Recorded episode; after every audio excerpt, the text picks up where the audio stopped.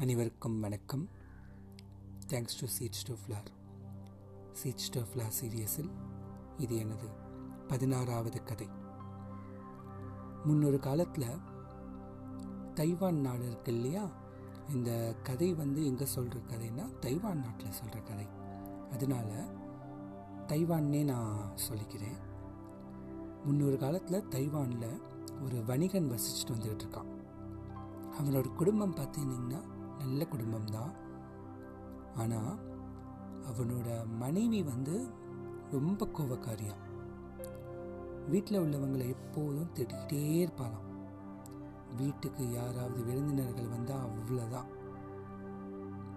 கோச்சிக்கிட்டு சண்டை போட்டுக்கிட்டே இருப்பாள் அவள் சிரித்து யாருமே பார்த்தது கிடையாது. எப்போதும் சிடு சிடுன்னு முகத்தை வச்சுட்டு தான் இருப்பாள் அவளை சாந்தப்படுத்த எவ்வளவோ முயற்சி பண்ணி பார்த்துட்டாரு. குழந்தைங்களும் முயற்சி பண்ணி பார்த்துருச்சுங்க. ஆனால் எதுவுமே வேலைக்காகலை அதனால அவங்க வீட்டுக்கு யாராவது கிராஸ் பண்ணவே பயந்தாங்க. உறவினர்களாக இருந்தாலும் சரி நண்பர்களாக இருந்தாலும் சரி வர பயந்தாங்க.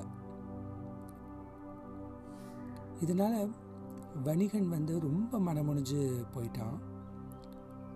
என்ன பண்ணுறதுன்னு அவனுக்கு தெரியல. அது அப் இப்படி இருக்கிற சமயத்தில் அவர்களோட ஊருக்கு துறவி ஒருத்தர் வந்தார். துறவி வந்தாலே மக்கள்லாம் போய் ஆசீர்வாதம் வாங்குவாங்க இல்லையா? அந்த மாதிரி எல்லாரும் போய் நல்லாசி வாங்கினாங்க. இந்த வணிகனும் அந்த துறவினால் நம்மளுக்கு ஏதாவது நல்லது நடக்கும் அப்படின்ட்டு நம்பி போய் ஆசீர்வாதம் வாங்குறாரு. ஆசீர்வாதம் வாங்குறப்போ தன்னோட மனைவியை பற்றி சொல்கிறாரு இவங்களை உங்களால் மாற்ற முடியுமா? அப்படின்னு சொல்லி கேட்குறாரு அதற்கு அந்த துறவி இது ஒன்றும் எனக்கு பெரிய விஷயமே கிடையாது. நாளைக்கு உன் வீட்டுக்கு வரேன். சாப்பிட வரேன். உணவு தயார் செஞ்சு வச்சிரு. அப்படின்னு துறவி இந்த வணிகன் கிட்ட சொல்கிறாரு ஆனால் துற இது துறவி சாப்பிட வந்தால் வணிகனுக்கு ஒரு பயம். சப்போஸ் மனைவி அவமானப்படுத்திட்டா என்ன பண்ணுறது அப்படின்னு ஒரு பயம் வருது.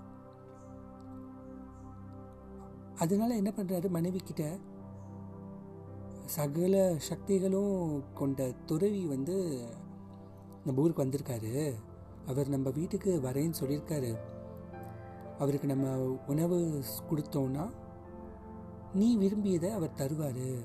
நீ கேட்டு வாங்கிக்கலாம் அப்படின்னு நைஸாக பேசி சம்மந்தம் வா- சம்மதம் வாங்கி விருந்துக்கு ஏற்பாடு செய்ய வைக்கிறாரு. மறுநாள் துறவி சொன்ன மாதிரியே அவர் வீட்டுக்கு வராரு.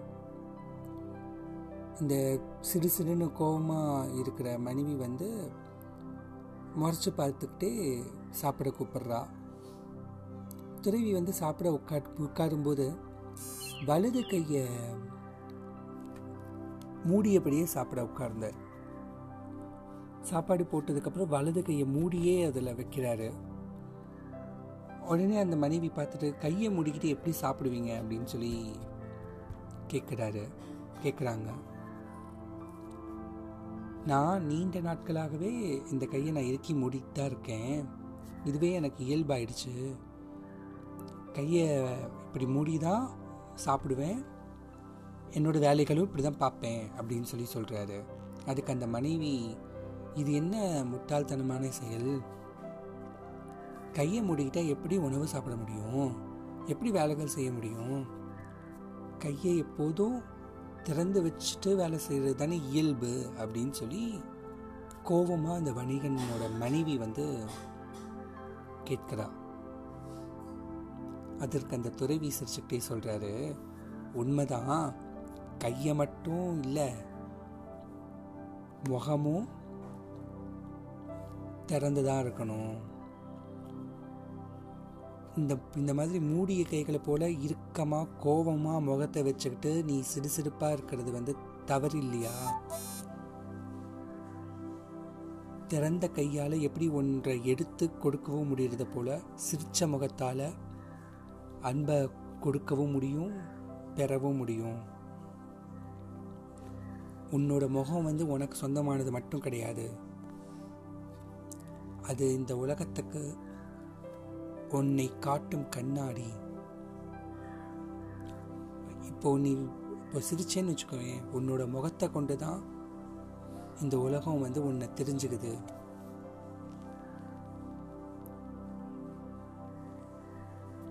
மூடிய கைகளை எப்படி எடுத்து வேலை செய்ய முடியாதோ சாப்பிட முடியாதோ அதே மாதிரி சிடுமூஞ்சிகளால் கோபம் கொன்ற முகன்களால் அன்பை தரவே முடியாது அப்படின்னு சொல்கிறார்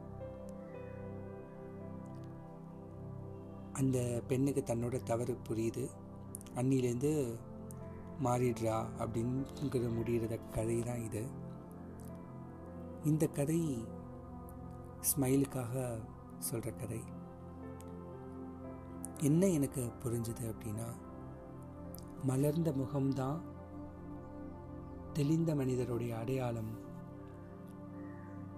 எப்படி ஒரு கண்ணாடியை இது கண்ணாடியாக நம்மளை முகம் பார்க்குற கண்ணாடியாக இருந்தாலும் தொடச்சி வச்சுக்கிட்டே இருக்கோமோ? தொடக்கலை அப்படின்னா கொஞ்சம் நாளில் அதோட அதை பிரதிபலிக்கிற இது வந்து குறைஞ்சி போயிடும் இல்லையா? அந்த மாதிரி நம்ம உடம்பு முகமும் அப்படிதான். உடலில் செய்கிற அழுக்க குளிச்சு குளிச்சு போக்கிக் கொள்கிற நமக்கு தெரிஞ்ச நமக்கு மனசில் சேர்ற வலிகளை கசடுகளை ஏன் நீக்க தெரி தெரியறதில்ல? அப்படி நீக்கிட்டா முகம் பிரகாசமாகும் இல்லையா? அதனால் தொடங்க வேண்டிய மாற்றத்துடைய புள்ளி நம்மளுடைய புன்னகையாக இருக்கட்டும். நன்றிகள்.